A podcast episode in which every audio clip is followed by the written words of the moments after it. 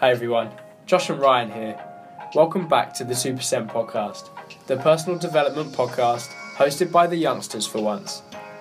Research shows if you put 100 random people in a room, somewhere amongst them, there'll be just two truly incredible, inspirational people who are living their lives to the fullest.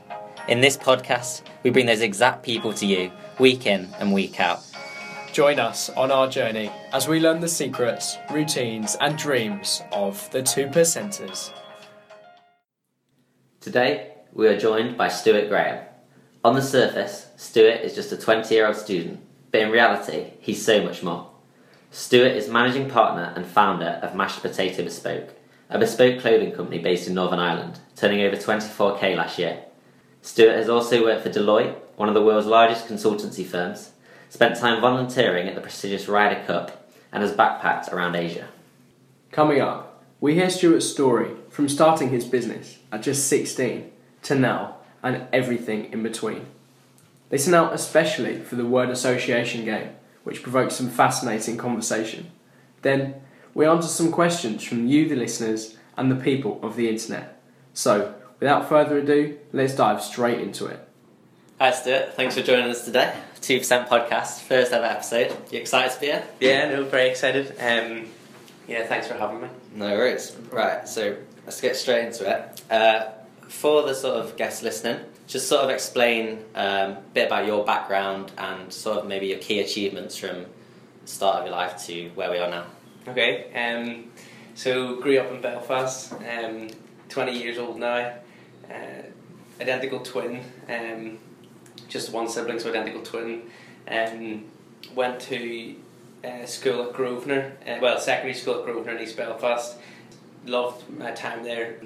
Oh, I've always been involved in sport, uh, both at school and outside of school. Um, football being the big one. Big achievements would be at school. I was head boy, uh, which was like a huge achievement because I think looking across my school year, like a lot of people probably didn't expect me to get it. Probably academically, I wasn't.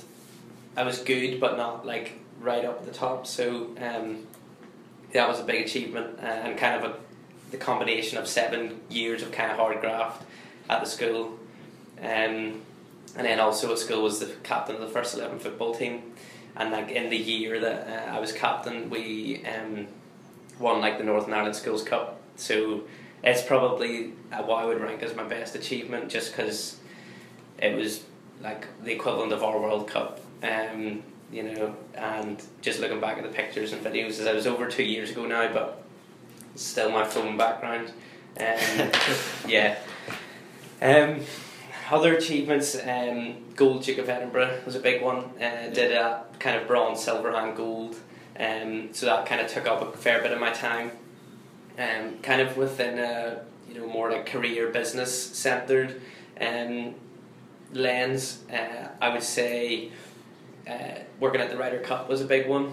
So kind of when I was growing up 14, 15, um, worked at different golf tournaments got some experience, and then when I was 16, and that was the minimum age you had to be to apply, put my application in for the Ryder Cup and got um, got like a voluntary position there. Oh, that's awesome. But it was, it's pretty much one in ten got, so there's like 17,000 applicants for 1,700 places. Oh, wow. So that was a big kind of thing.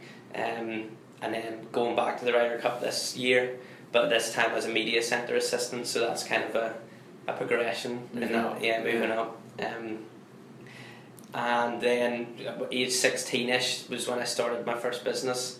Um, and because it was started at 16, I didn't really have any part time jobs beforehand. So this was like my first job, so to speak. Um, and the fact that we're still in business four years later is, is probably another one of my huge achievements, like what I would class as my big achievements as well. So this is mashed potato bespoke, yeah? Yeah, so my well, the current business is mashed potato bespoke. The first one I founded was called well, yeah, started was mashed potato golf, um, and it was clothing as well. It was golf themed, um, casual wear T-shirts. So quite a niche market, which is ultimately I would say, you know, too niche given we didn't have a lot of funds to market it and reach the right Yeah. people, but that business has progressed into what we have. What I still run now, mashed potato bespoke. So, although I would say my first business failed, it was, you know, extremely helpful in getting to where I am now. So, so you would class that first business as a failure rather than it. Because I thought you sort of said that it it's still the same business. It sort of just naturally progressed onto a different product. Uh, yeah, there's there's certainly interlinked. Like we're still within clothing. So the first business was still centered around clothing production, but it was very much a retail business. So selling online, selling at stalls, and us having to purchase stock up front, and then holding stock, and then having to kind of advertise in order to get that sold. Whereas this business now is all made to order clothing. So it, the advertisement's kind of done before um, you're actually purchasing any stock. So we're not kind of we're not purchasing stock and paying up front for um, you know unpredictable revenue. Yeah. We, we're only outlaying money when we know we're definitely getting money and when there's an order in and often we take payment before production even begins.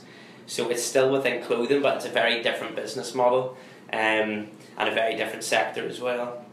The reason I would say it was a failure is just because it got to the stage where the existing stock just wasn't selling and we just had we just gave it to um, just like a charity in the end and like it's you know completely liquidated like websites gone the um, kind of any there's no lasting impression of that first business anywhere really it's all been you know just dust under Morphed into Yeah. what currently well, exists. morphed into what currently is yeah, Um, but yeah, I don't know I think probably around the time it was difficult to class that as a failure but now I'm comfortable with that Mhm. calling it a failure because it was like the money we pumped in we didn't recoup and if you're just looking at it from you know if, if I was viewing that as someone else's business I would say you didn't you didn't cover your costs Yeah. um, How, how did you uh, identify that point where you thought we need to move on now, guys, and sort of accept the fact that it wasn't going how you imagined?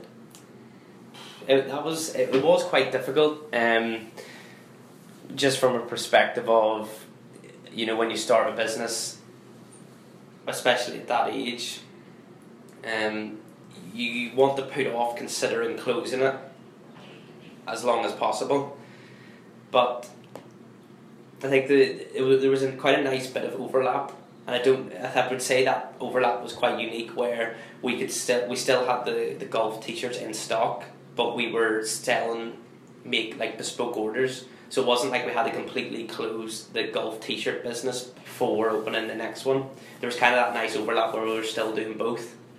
Um, and then it got to the stage where the bespoke clothing that we were selling was bringing in more revenue and more traction than the other one.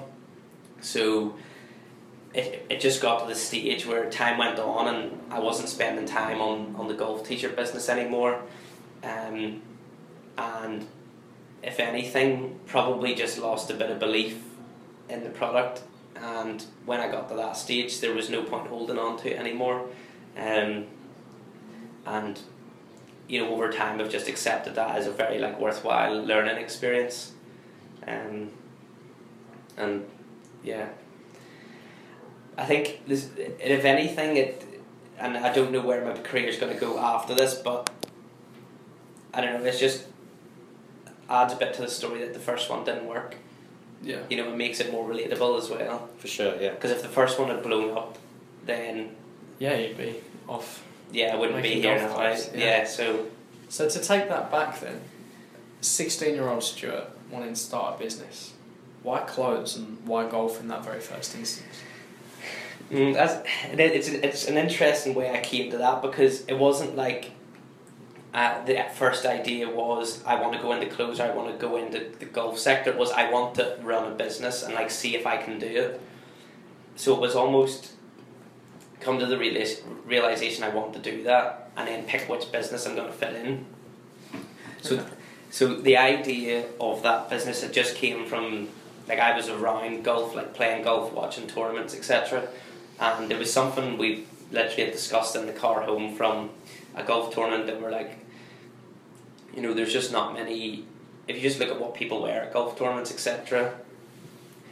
It was all kind of just like polo shirts, very smart clothing. Um, and there was no real clothes that like identified someone as a golfer off the golf course. Whereas like a football top, when you go to the pub, you'll see people like football because they're wearing a football top. Whereas it's hard to identify if someone likes golf. Um, I don't know. Part of me was thinking people kind of like that. You know, being identified as part of a group I'm a golfer. Yeah, for sure. Um, so that that seemed like you know a business that was was viable on a fairly small scale. Um, you know, given I was still at school, given that the capital that we could invest was fairly limited, and um, there wasn't a huge range of businesses we could decide to start. You know, it was going to have to be something that could be ran within those boundaries. So, yeah, I think when it started, it, it, it was just a trial run, and there was no expectations or projections or plan. So just just to bring you back to that, so you said you just felt you wanted to bring to have a business Mhm. and just give it a try.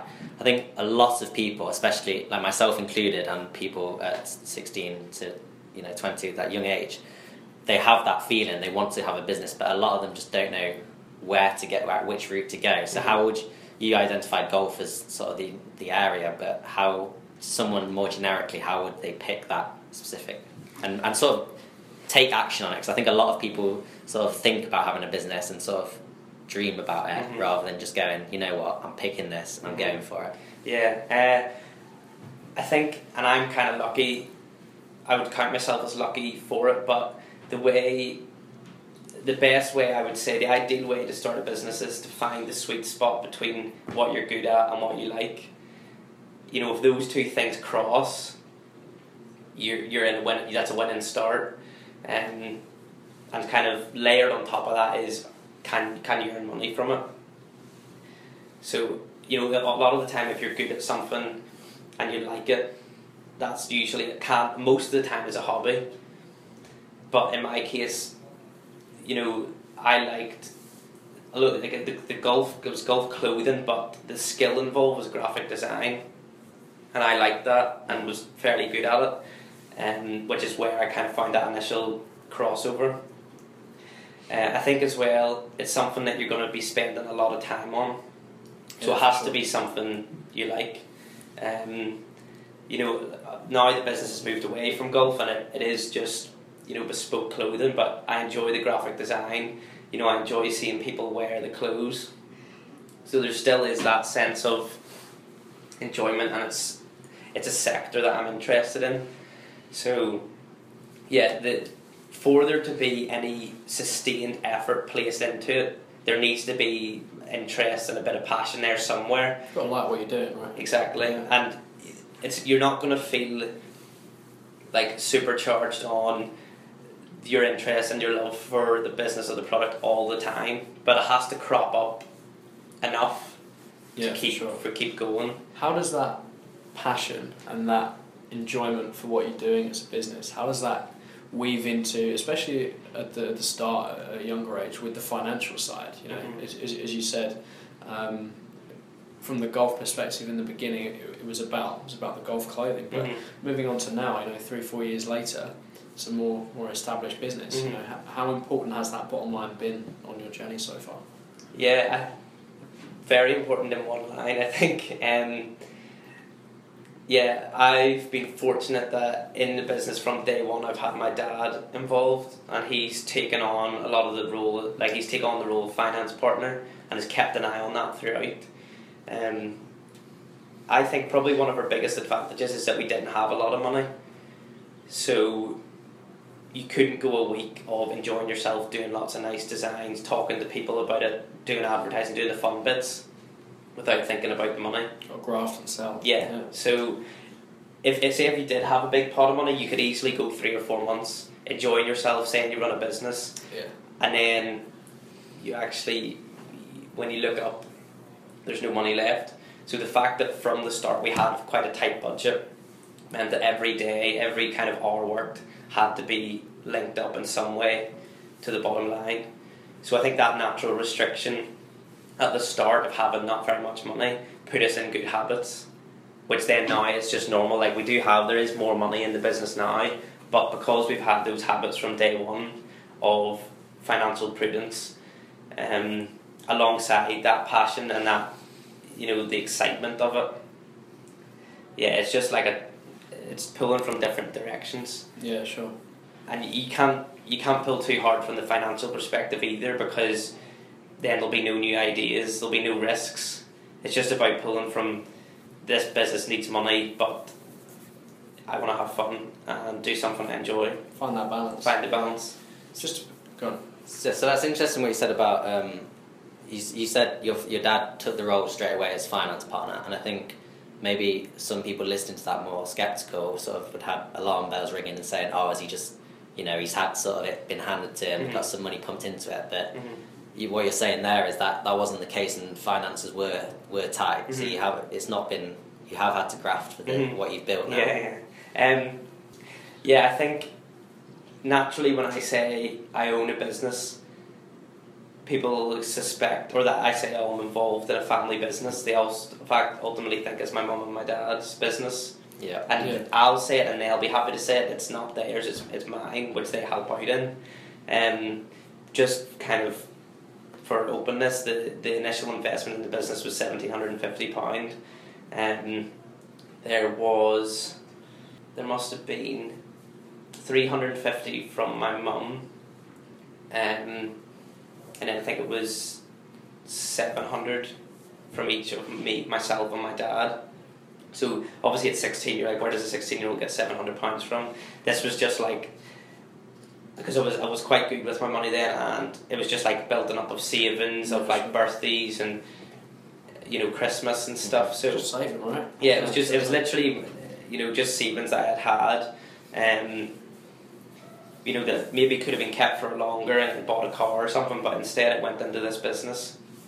Um, so yeah, uh, you know, I think it's perfectly fine if your parents or your family have can pump ten thousand pounds into it. I wouldn't say, you know, don't do it, but I certainly think the limitations that we've had has borne out a lot of creative, resourceful, intuitive ideas that maybe Sure. wouldn't have came I if there that- was wasn't those restrictions. They're the key skills in entrepreneurship at the end of the day, isn't it? Resourcefulness and stuff. So maybe that wouldn't have came if you got it all handed to you on a plate, for Mhm. example. Force you to act within boundaries that are given to you, isn't it? Exactly. Yeah. Yeah. What did that pitch sound like then to your parents for the Hmm. uh, investment? How did you get how that did that go? convinced? Yeah, so before I kind of go in, well, yeah, just to give a bit of context on, you know, before there was that, how I took that idea of like, I want to start a business to actually having one. It kind of, the day that it went from a general interest to a, almost like a, an itch that I needed to scratch was um, a guy called Darren Nixon, who I'm still would like see quite regularly and I've done a lot of work with since. Now at the time he didn't know me, I was just another pupil in the school, but he essentially came in like he's an educational consultant and he came in and did a talk to us on like labour market trends. Um, so yeah, would have been sixteen, just came into school, you know, you get the half the afternoon off and we get the, this guest speaker in. And um, two things he said which I'll always remember. One was he said that Northern Ireland, which is where I'm from, has the lowest rate of entrepreneurship in Europe. Right, wow.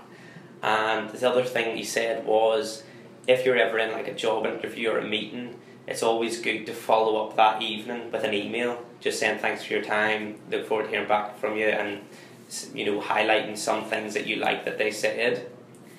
So the fact that he said Northern Ireland has the lowest rate of entrepreneurship, and he said follow up emails are a good idea. I sent him a follow up email that night and said like I really want to start a business. Can you help me? And he said yeah, sure. Even though I'd never met him. That's great. Yeah.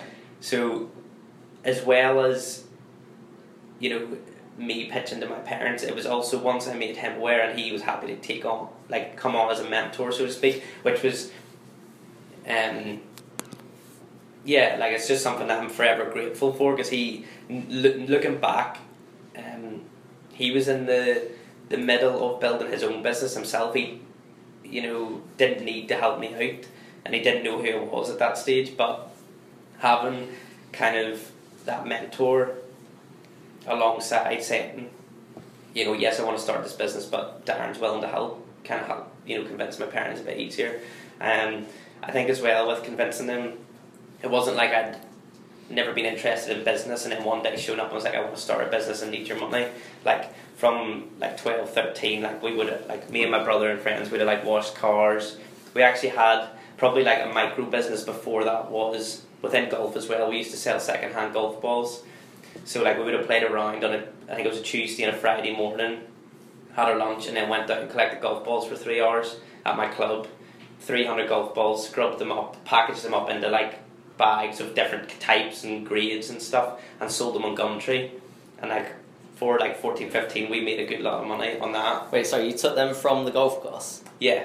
So Was you allowed to do that? Yeah, like they were just lost balls that people had. Like we were climbing in hedges and That's genius. places like no one yeah, had it's been. good. Good idea. Um, Fantastic. so yeah, we were members of the club, and like other kids did it as well. I just think we did it at a level that we could give ourselves golf balls and then sell them on Gumtree as well. And I think a lot of my early business skills did come from like Gumtree and like car boot sales as well. We used to do a lot of car boot sales growing up. Like from like four or five, my dad would take me and my brother to a car boot sale once a year and sold all the toys and the clothes that we didn't need anymore. Yeah.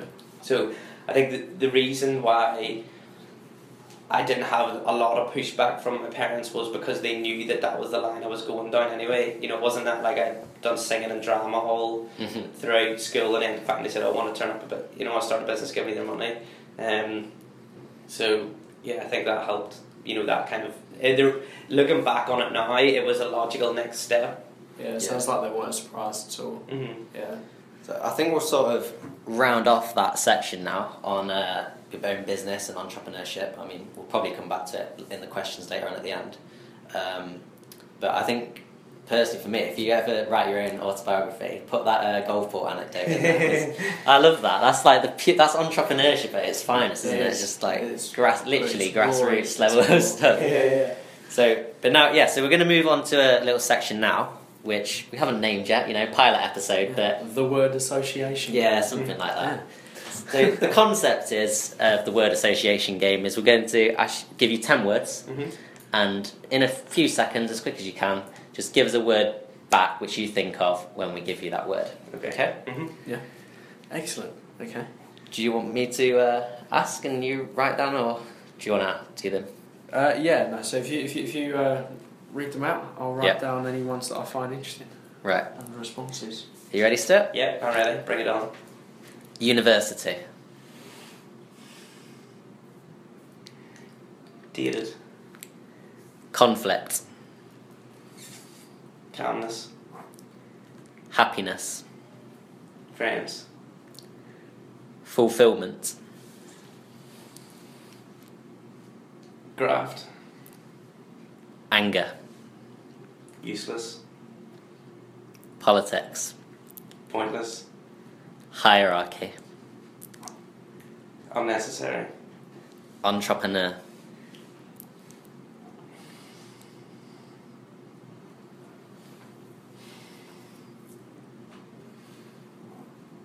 Patience.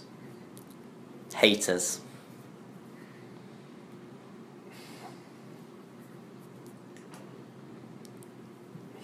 Um,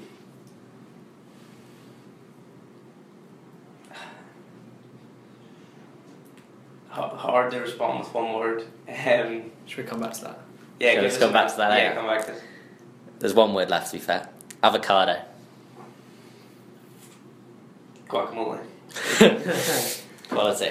Right, do you want to go back to haters or should we leave it there? Um, Why did you say it's difficult to respond in one word? Yeah, it's a good starting question. just because I think haters is a word used in different contexts, different meanings. Um, What does it mean to you? I wouldn't. I wouldn't want to do a blanket statement on that phrase. Um, Okay. I, yeah, similar to what I said a few times, like pointless or useless. I think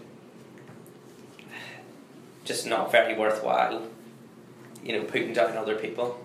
Yeah, I mean that was definitely a, a theme across across what you said. You know, with the conflict, with anger, hierarchy. And your responses was calm, calmness, u- useless for anger. Hierarchy is unnecessary. You know, very um, you know, very positive, very optimistic outlook. Would you say that? Would you say that sums sums you up?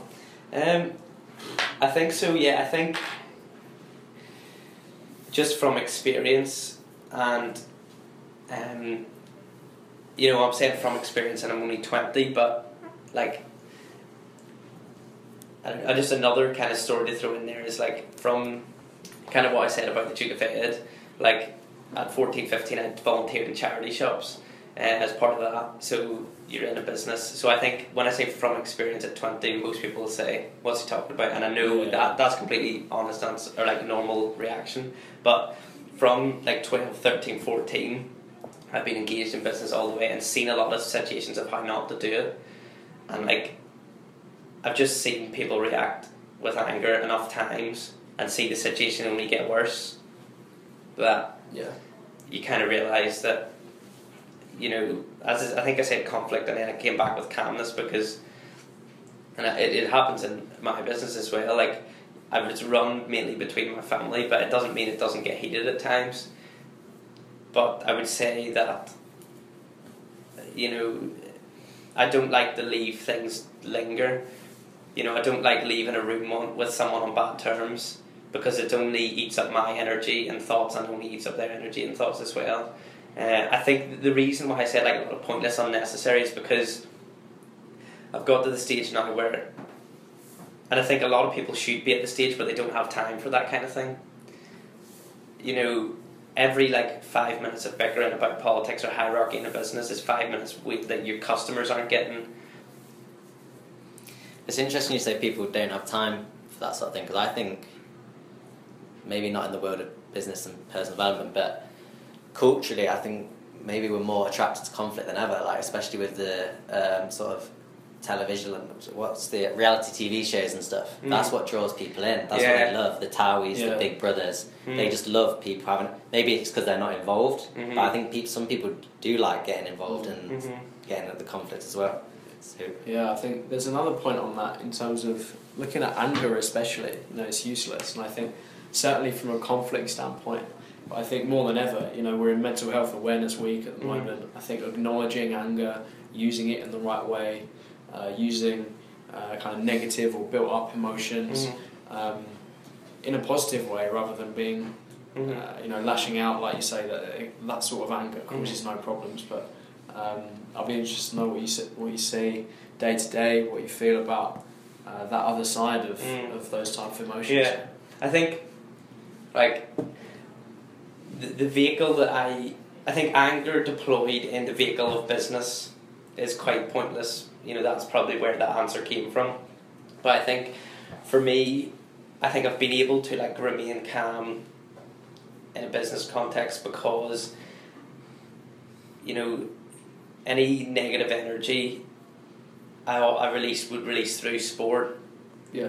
you know, I would off. There's a huge contrast between me, you know, like having a few drinks at the pub or like in a business meeting or whatever, and on the football pitch. So I think the reason I've been able to kind of have a fairly level-headed personality is because, you know, I get my the kind of the fix of that intensity and that rivalry and that anger through sport, which means it doesn't need to be expressed in family and relationships with family and friends. That's probably the greatest way, isn't it, to channel it positively, if Yeah. any. Yeah, definitely. Um, going to your uni response, probably the most classic entrepreneurial response is you get dated, which I Mhm. think a lot of you know the big entrepreneur Gary Vaynerchuk and Steven Bartlett they all sort of speak about uni being dated experience. So with that in mind, uh, why do you think that, and why did you come? Like this is where we we've met you at Mhm. university, so explain that. Yeah, so, um, but yeah, the reason I think it's dated is because this year, countless times, I've seen lecture slides that have a date of like 2012 on it or That's 2008. isn't it? It's you so know, annoying.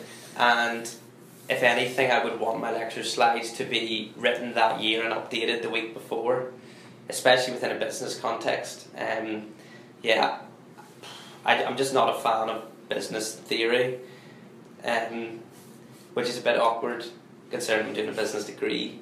But um, yeah, I think I'm I'm cynical on this, um, and I like I do like you know enjoy it. Well, you know I think there's a, there is I don't want to not putting academics down in any way, but I think they're very a lot of the time academics can be in a bubble, um, or if they aren't in a bubble, their their teaching reflects that they're in a bubble. I think maybe they're not, but I wanted to see that come across in the lecture slides. I would like to hear my lecturer say, "Last week I met with the the chief financial officer of Deutsche Bank, and he said this." You know, like who are, who are they talking to? Where are they getting their ideas from? Yeah. So I think a lot of academics are far too removed from industry, um, and that's why I just I just think it's I think it's dated. Like, you know, if if I was doing a business course and I was setting it up, module one would be on Snapchat, module two would be on Instagram, module three would be on AI, module four would be on VR, and blah blah blah, like Bitcoin, blockchain. Like I haven't heard blockchain in my degree this year. No, I think it's it's an important point. I think um, my impression coming into university, be it naive or be it um, just a, a mismatch of expectations from from what I was expecting and from the delivery, is exactly what you've hit the nail on the head.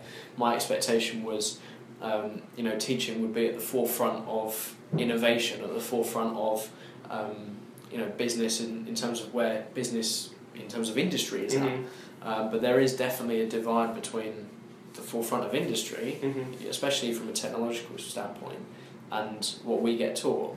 Um, I mean, one one big part from, from my degree, uh, studying management science, um, is the case studies. So so many so many modules I've had this year and last um, have been videos or, as you said, lecture slides um, from 2004, 2005, 2010 and it's not practical. Um, and I think something else, you know, congratulations to the university marketing department Hmm. because I think industry led, research led teaching. It, it's a it's a bit of a bit of a grey area. Um, I think if you look at the ratio of the number of lecturers who have been in industry, they've not been in industry recently Mhm. so their industry knowledge is then outdated by default. Um, and I think going into the workplace, you know, going into placement next year, I think a lot of people will find a shock because um, some of the theory we have been learning is either outdated in itself or just not practical towards a, a 21st century workplace. Mhm. Yeah, that's great. Right, I think we should probably round up that uh, game of the word association. yeah, but that's very good. I enjoyed that a lot actually. I think you come back to us in a year and we'll have a little jingle for that Yeah, section. that or Yeah. a good A little tune or something. but yeah, next, I don't know, however long, 15, 20 minutes, we'll try and focus a bit on the other areas of your life, a bit Mhm. more personal and away from the, the business and stuff because we've learned uh, quite a lot about that so far.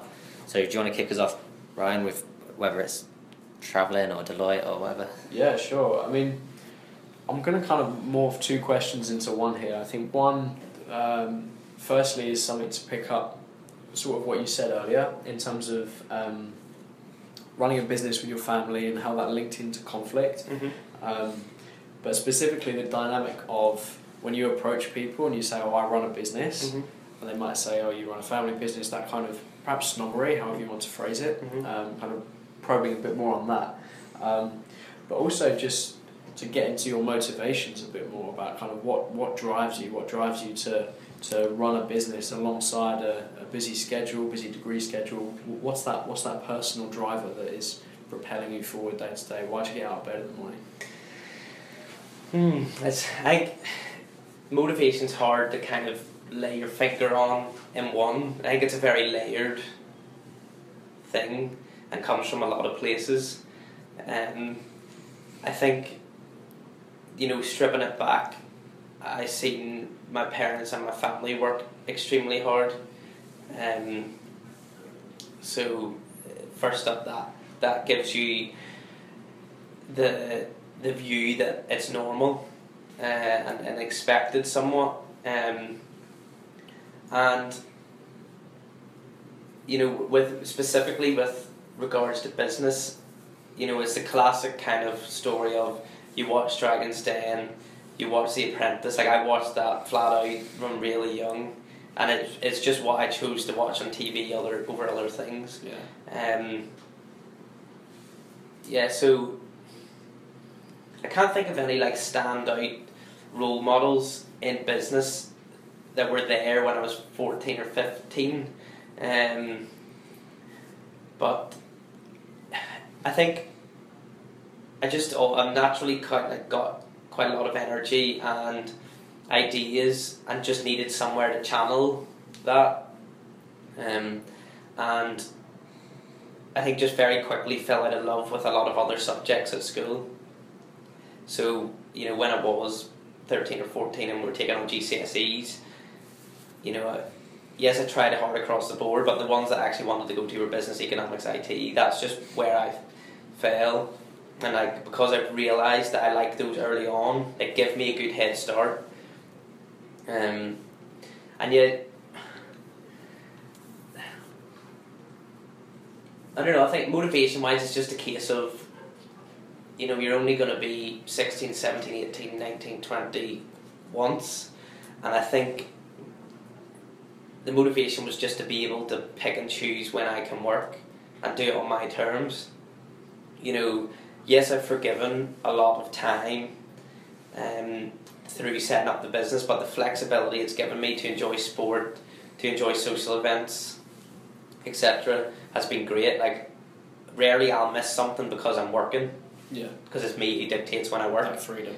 So that freedom's probably what motivates me the most. That's why I'm, you know, I've pushed through the tough, the tough stages because, you know, the freedom and the satisfaction you can get from, you know, running your own business is, is something that within kind of a career sphere, I think is fairly unmatched, from my opinion anyway. Just the way I'm wired, that's what I fancy doing.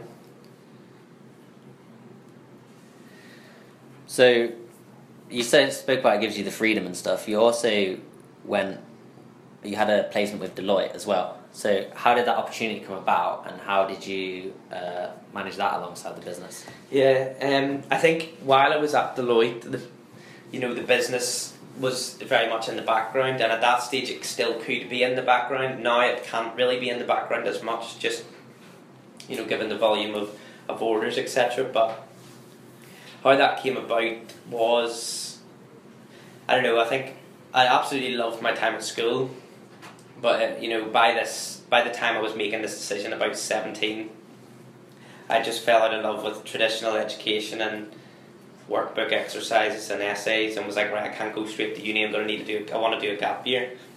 So, just, it was one day, I think I had in careers class, I'd finished maybe um, a personal statement or something, so I had some time uh, by myself, maybe only like 10 or 15 minutes, like, oh yeah, just do whatever research you want. And I think it was, the search I put in was gap year placements for business management students. Enter, scroll down a couple, and then I found this website which had maybe 12 or 15 listed on them. And probably by the time I finished that, I just decided, and I think this is, you probably, if we talk more, you'll see this is a common trend. I make decisions very quickly. By the time I got to like the fourth job description on that website, I decided I'm taking a paid placement year, I'm taking a year out, I'm not going to uni. So that decision, I went home, want to take a placement year, mum and dad. Um, and then yeah, kind of narrowed down the list. I think it was like Accenture, Deloitte, and AlphaSights uh, were three companies I kind of narrowed down the list to of, you know, placements that looked good, and um, just applied for the Deloitte one, and then just just that just went for that one. Didn't apply for the others. Um, I don't know exactly why I didn't. I Can't remember exactly why. I just probably did the first application form and was like, flip, I'm not doing that again anytime soon just because application forms are so boring. But um, yeah, it was a long, long process. Like it was six months. I think I applied in November and heard about it in in the next April. Um, and it was application form, critical thinking test, numerical reasoning test, and then then I had to start going to London. So I had to take the day off school, fly from Belfast to London. Do one was a group assessment, one was just like a first round interview, and one was a partner interview. Um, and then um, after the partner interview, I had to do like written questions. So I'm pretty sure it was seven stages overall, three trips to London, um, and just a lot of time and effort. And like I think what kind of set me apart was that I only had I was only doing the one application, and all like I spent a lot a lot of time on it. Knew the company website back to front. Um, you know, and like thankfully my dad helped me a lot out with it. Um, you know, like me, like running, like practicing questions and stuff. Um, yeah, so I think there was a lot, a lot of applications, and there was only seven of us that got in into that placement within consultancy. Um, so yeah, it was just a Google search, and just the nature of my personality was, I was like, right, I've decided I'm to do this, and I think externally I was always saying like, oh, I hope I get it, or like, you know, I'm in the process of applying and stuff. But I think very early on I was like, this is what I'm to do, you know, and in that six months was half nervous, but also wasn't surprised, just because I had, I had done all the research and knew exactly what was coming. Yeah, sure. I think that's really important actually. That when you have something that you want to do or a goal you're working towards, just changing that self talk. The ways, oh, I'm going to try to, I Mhm. might, maybe, Mhm. if, Yeah. just to, I am, yeah. I will, when. hmm Just that little change in, in vocabulary, you know, Mhm. I think that can really reinforce positively you Mhm. know, your actions towards towards achieving that. hmm And obviously you did. So, what did you learn from that experience then, in opposed to what you'd already learned from your entrepreneurial ventures? Mhm. Yeah, I think um, yeah, hugely, hugely beneficial. Um, Darren Nixon, who I spoke about earlier, told me you know self or employment before self employment, especially from a full time standpoint. Anyway, um, so yeah, just the fact to see like how a company works straight up. So Yeah. Did yeah. you apply that sort of knowledge into your own business? Would you say? Yeah, definitely. Yeah. Um, yeah, just a knowl- like a knowledge of how a company works, a knowledge of what they do well, a knowledge of, of what they don't do well, um, and yeah, just how how to treat people in a business environment. Um, you know, I think a lot of it, like a lot of the work I was doing, was you know the physical typing and the work I had to do on the computer wasn't um, really really complex and it wasn't that that's probably not where I learned. It was sitting in the meetings observing other people listening to what they did watching what they did. And slowly but surely when you watch them enough and you sit beside them enough you can start to do what they do and then you kind of become um, yeah it- it's just quite natural. You become an employee which doesn't look out of place alongside the people that actually work there um, so yeah, learned a whole bunch. Um, yeah, I remember actually I took loads and loads of notes in the training course, but haven't looked at it since. Hmm. But I think one of those experiences isn't something that you have a prescribed list of. I learned how to do this like X, Y, and Z. It's just a generally kind of it boosts your confidence in I can deal. I could. I'm capable of working in this environment, capable of communicating with people in high positions who are older than me, ability of delivering work on time to a standard expected by a global consultancy firm. So, yeah, probably if anything, it, it just renewed a bit of confidence in I could hold my own in a business situation. Um, and yeah, you just see people who they know their job so well that it's almost effortless. You can ask them any question and they won't become unstuck. Um, and seeing them do that within their obviously subject or you know their of expertise, um, kind of set the bar of where I want to be with my own business. Where you know that you're not afraid of what's going to come up. You know you can you can deal with it. Sure. So, is that same year that you did the Deloitte? The same year you went travelling? Yeah, so the way it worked, um, and it's a fantastic scheme, and I'm like, a lot of people I spoke to about it said the same thing, but said they'd never heard of it. Probably because it's not very widely advertised, to be honest. But the way the scheme worked is you worked seven months from the September to the April, and then upon leaving, you got fifteen hundred pound travel bursary, um, like in your last pay paycheck. So the, the it was directly, um, you know, appointed that they wanted you to do travel, you know, go traveling. Um, and yeah, so finished in the April, and then I think I went tra- started going traveling in well, did a week in Spain with my family in the April, and then kind of did the backpacking trip in, in May and June. And So then how long was that? so that was just five weeks. Um, when I was out there, I met loads and loads of people who had been, you know, two months, six months, a year. Yeah, yeah. So five weeks probably to those people is very long. but on the other hand, I speak to some people and say, well, five weeks, that's a super long time. So, yeah, it was enough to feel like I'd got away, you know, from the UK and that really kind of stretched myself a bit. Um, So that was in where was that? The five weeks. so, um, started in uh, Vietnam, so mo- spent most of our time in Vietnam.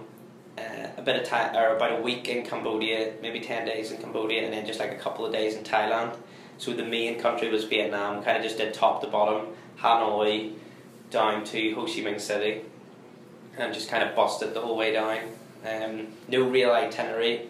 Um, fell in with a really good crowd of mates while I was there, and they kind of knew what they were doing, so we just tagged along really. Um, but yeah, like obviously a really really enjoyable experience, but equally you come back from it feeling a little more grown up, a little more confident in a certain extra number of situations. So, like, so much fun, but very very worthwhile from a personal development expect perspective as well. Yeah, for sure. So because a lot of people speak is that like the traveling experience, the whole thing is like one of the most life changing things you'll ever experience. How like how true is that, and how did it did it change your perspective on things at all? Um, it was it, yeah, it was certainly very worthwhile and very enjoyable, uh, and you certainly become more aware. I don't think I became enlightened. Um, you know, I'd like to think. Obviously, I think some people go traveling and they see kind of people living in a lot less fortunate circumstances than themselves, and then maybe that is what changes the switch. I would like to think my moral com- compass was fairly sound before I went anyway.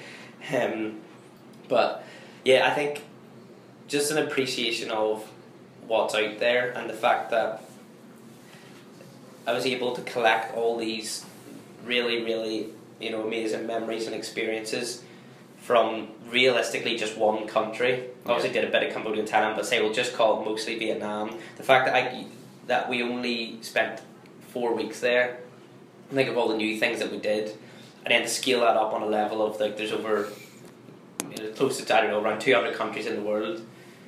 It's just it was just exciting to think like wow this is what I got out of one country for four weeks, and now to think that I've got the rest of my life to try and you know travel some more. Um, yeah, just like really exciting, um, and just lots, you know, lots of new experiences. But I, I can't put my finger on like one moment where I became enlightened or anything. I think I don't know. It might happen. I'm not writing it off, No. but I think some people can exaggerate as well. Overhyped a bit, yeah. So, um, shall we move on to the final bit? Yeah, I think that's a good link into something we've got here actually. So some Just to explain what this section is. yeah, yeah. first. So, don't want to jump in too quickly. So yeah, so basically the final bit of the set, uh, the podcast, we're going to sort of get questions from real people. Mhm. Some we've uh, explicitly like got from our listeners who want to ask you a person like a question about their own lives or what they're interested in. Mhm. Um, and then I've also managed to get some from uh, Reddit uh, subreddit community, which is like sort of a self improvement forum, Mhm. and they've sort of asked a question out there, and I thought it'd be good to get yours and all of ours opinions on sort of our, you know, what we think's it. Okay. Mhm. Yeah. Yeah, okay, so I think the best way to fit as much of this, and squeeze as much value out of it in the time we have remaining, is to do quick fire on a couple Mhm. and then um, go a bit longer where you want and then Mhm. just, just pick up on any, on any bits. And then Josh and I will probably fire off a couple final questions towards the end and then um, we'll wrap things up at the end. Yeah. So, firstly, it's a question from Stephen, 19 year old Stephen, who says, What differences and similarities did you find between being a corporate trainee, so at Deloitte, as we've spoken about, and being a leader within your own business? Um, I think speed is probably the biggest one. Big corporations move very slow, um, and didn't react to how fast I wanted it to move. Um, whereas my own business can move as fast as you know pace as it wants, and I mean that with kind of a decision making perspective, um, and how quickly things can change and how responsive you can be. Um, so yeah, that's the biggest difference. Um, similarities, you know, the people that I met in that big corporation were all a lot. Most of them, pretty much all of them, were really nice. You know, people who outside of work you'd be happy to spend time with socially, and that's been a common theme. You know that I've found in you know running my own business with clients and stuff as well. Probably, I think generally there's a misconception around business that everyone's really kind of like sharp and serious when actually you go into these companies and people are you know, yes, work's getting done, but we're having a bit of a laugh. You're having fun. You can socialise outside. So I think maybe people from different areas like arts, etc., will look in at business and say, "Oh, those guys have no fun." What I've seen from both is if you work for a company, you can have loads of fun. If you work for your own business, you can have loads of fun as well. And the people you meet along the way are generally speaking really good people and nice people. That's a great attitude to have as well. Right, Jen, 25 years old, says, Stuart, I want to know what your biggest failure is, regardless of the subject, and what did you learn from it? Um, so the the moment in my life where I felt like I've m- most let people down, and probably to people, it might it might sound a bit silly, but I in um, in fifth form, I and the friends who were on this team will laugh. In fifth form, I missed a penalty in a um, Oh no. in, in a Northern Ireland Cup quarter final. So I was sub at the time, um, but I was kind of on the fringes of the team. Came on as a sub in the game, scored a half volley from just outside the box to make it 1 0. Obviously, complete hero, best, best moment of my life. Um, and then in the last minute, they took a corner, caught the wind, and went directly in from the corner, one each, going to extra time. and this year, whatever way it's set up, the, the semi finals were being played at Windsor Park, the National Football Stadium in Northern Ireland. So this was a huge thing, and I'm a huge Northern Ireland fan, so I was desperate to get into it. And then extra time happened, and they um, and then they ask us uh, who's taking a penalty, and because I'm buzzing on confidence after scoring this half volley, me Yeah, first, yeah. please. I think maybe maybe it wasn't first, it was first or second. Um, step up, completely drag it wide. Oh. Um, you know, like not even close. um, and just thought about that every second for the next couple of weeks. Yeah. Um, so that was, yeah, I think just on top of that, that kind of shows the significance I place on sport. Um, it's just been a huge part of my life. That emotional The, investment. yeah, the emotional investment. That's the thing. I think my business failures, yes, some of them have an emotional hit, but the emotional hit from that I think is easier to brush off sometimes. Um, whereas the emotional hit from that sport event at that time was pretty big. Um, obviously, kind of what I spoke about earlier was the end, the finale of that story is two, two, three years later. I captained that was the under 16s team. Two, three years later, I captained the first eleven to win that competition eventually. Um, I think in hindsight, it's just um, you know be patient. Like I think a lot of people expect to be rewarded for their work too early. You know, I expected that I scored this great goal in one match that I expect to be rewarded and given the plaudits for that one goal. When actually the plaudits were going to come in abundance three years later. Yeah. So I think it, it, was, just patience that you know the work doesn't go unrecognised. Although you might feel it ha- has done for years, the recognition will come in some form eventually. Um, so yeah, patience is what I learned from that awful penalty. Delayed miss. gratification almost. Yeah, delayed gratification, which Yeah. was better than probably what would have happened if it went in. Perfect. Right, so I think we'll leave it there from questions from people sent in, and we'll just do one final, uh, almost personal anecdote that we'll try and help them with to, from the Reddit forum. This says, um, and we'll round it up. So, the post that they uh, sent out is titled "19 Year Old Feel Mega Insecure, Please Help" by a guy called Guiding Lights one two three four five on Reddit. So I'll just read it out. Yeah. So it says. I'm a 19 year old male and feel really insecure. It's come to a point where I compare myself to fictional characters in a book and feel down. And then he goes on to talk about he has a lot of issues with like girls and feels insecure about the idea of his friends getting with girls that he likes and stuff. So I'll paraphrase because this was a huge like, Mhm. essay. Yeah. Um, but then he goes on to say, I'm wor- working towards actually accepting myself. I've started to meditate and I'm slowly leaving it all behind, but I still feel this burgeoning insecurity in the face of everything. I feel like I'm not the main character in my own story. I can't even enjoy reading a novel, lifting weights, being with friends, watching a movie without feeling insecure, and these were all things I used to enjoy doing so much. What can I do? How do I regain my self confidence? In two words, I would just say break patterns. Um, clearly, uh, well, I think it, it's obviously hard. I've never met the guy, but I think for me, if I'm ever in a situation where, you know, I'm feeling insecure or a bit down, I think you just have to sit, you know, ask why five times. There's clearly something that underlying is drip feeding into all those areas areas of his life that you know is, is then tarnishing them. They making he can't can't enjoy them. What's his name? Uh, Guild, that's just his username, Guiding Lights. Guiding lights. So I would think, and this has happened uh, just from experience. Um, you know, I think it's hard to give advice, but I'll say what's worked for me. Um, I would probably say there's a person that, and I'm just assuming or guessing, but there's a person or persons that he needs to have conversation with. There's probably something on his chest that needs to get off. Obviously, this is one way he's expressed kind of how he's feeling on on online. I would kind of take that letter and give it to someone, or speak to them verbally.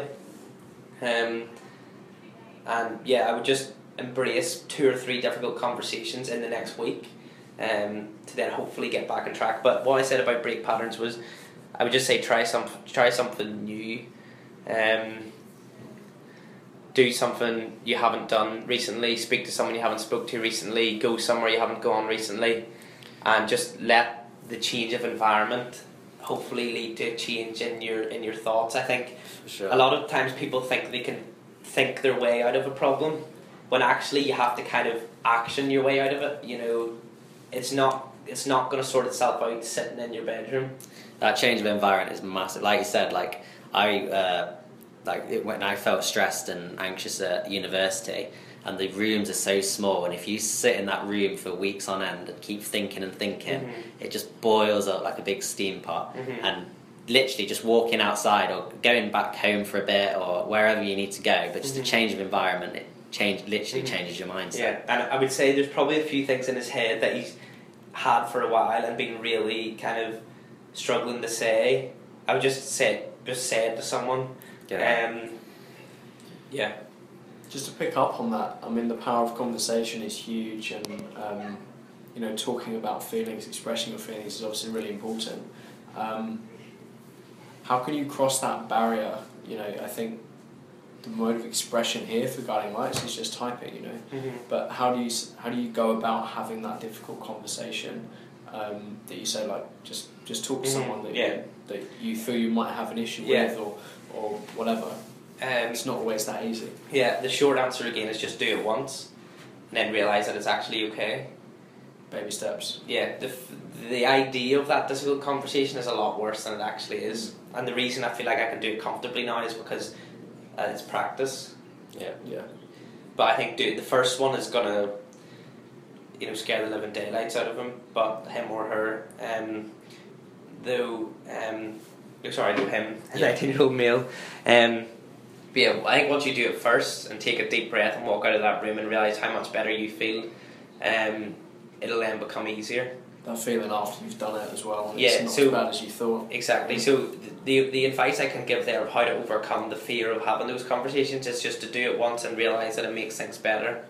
Before you have that first conversation, it's actually it will be hard for anything for me to say to actually make sense because you know that experience won't be there. But Yeah. Once that the first difficult conversation happens, the others will be easier. Then you're off. Yeah. Okay. Perfect. Thank you so much. Hopefully, we've helped a few people out with their questions. One last final thing Yeah. before you go. Do you want to explain, Ryan? Yeah. So one thing we're going to try and do is at the end of every episode, we're going to get our get our guests to leave a question. You know, so if there's anything you have on your mind, anything you want the answer to, anything you're struggling personally with at the moment yourself, um, and then we'll ask that to the next guest at the start of start of the next show. So any any question you might have, and obviously neither you nor we don't know who, who it's going Mm. to be. So that should be an interesting little follow through to connect different guests, different episodes together. Um, yeah, first thing that's came into my head is what's holding you back. Nice. how long, and just on top of that, how long have you been aware of it? And what are you going to do to fix it? Bloody hell, that's three. Perfect. right, so it's all the same, and it merged into Yeah. three little questions. That's great. I'm Fantastic. happy. Yeah, happy with that. Just about perfectly on the hour mark as well. Done a Excellent. great time. What a day. Thanks a lot for coming uh, Thanks along, very much, Stuart. Stuart. Hope you enjoyed it. I did. Much Thanks for having me. And um, we'll see you next episode. Well, that's it for another episode of the 2% podcast. Thanks so much for tuning in. We hope you enjoyed listening as much as we enjoyed recording. If you or someone you know has a story to tell, we'd love to hear from you, so please get in touch. Also, we're developing too. So if you liked the episode, give us some love on social to support the series. And if you didn't, let us know how to improve. Stay motivated, follow your dreams, and as always, do it with a smile.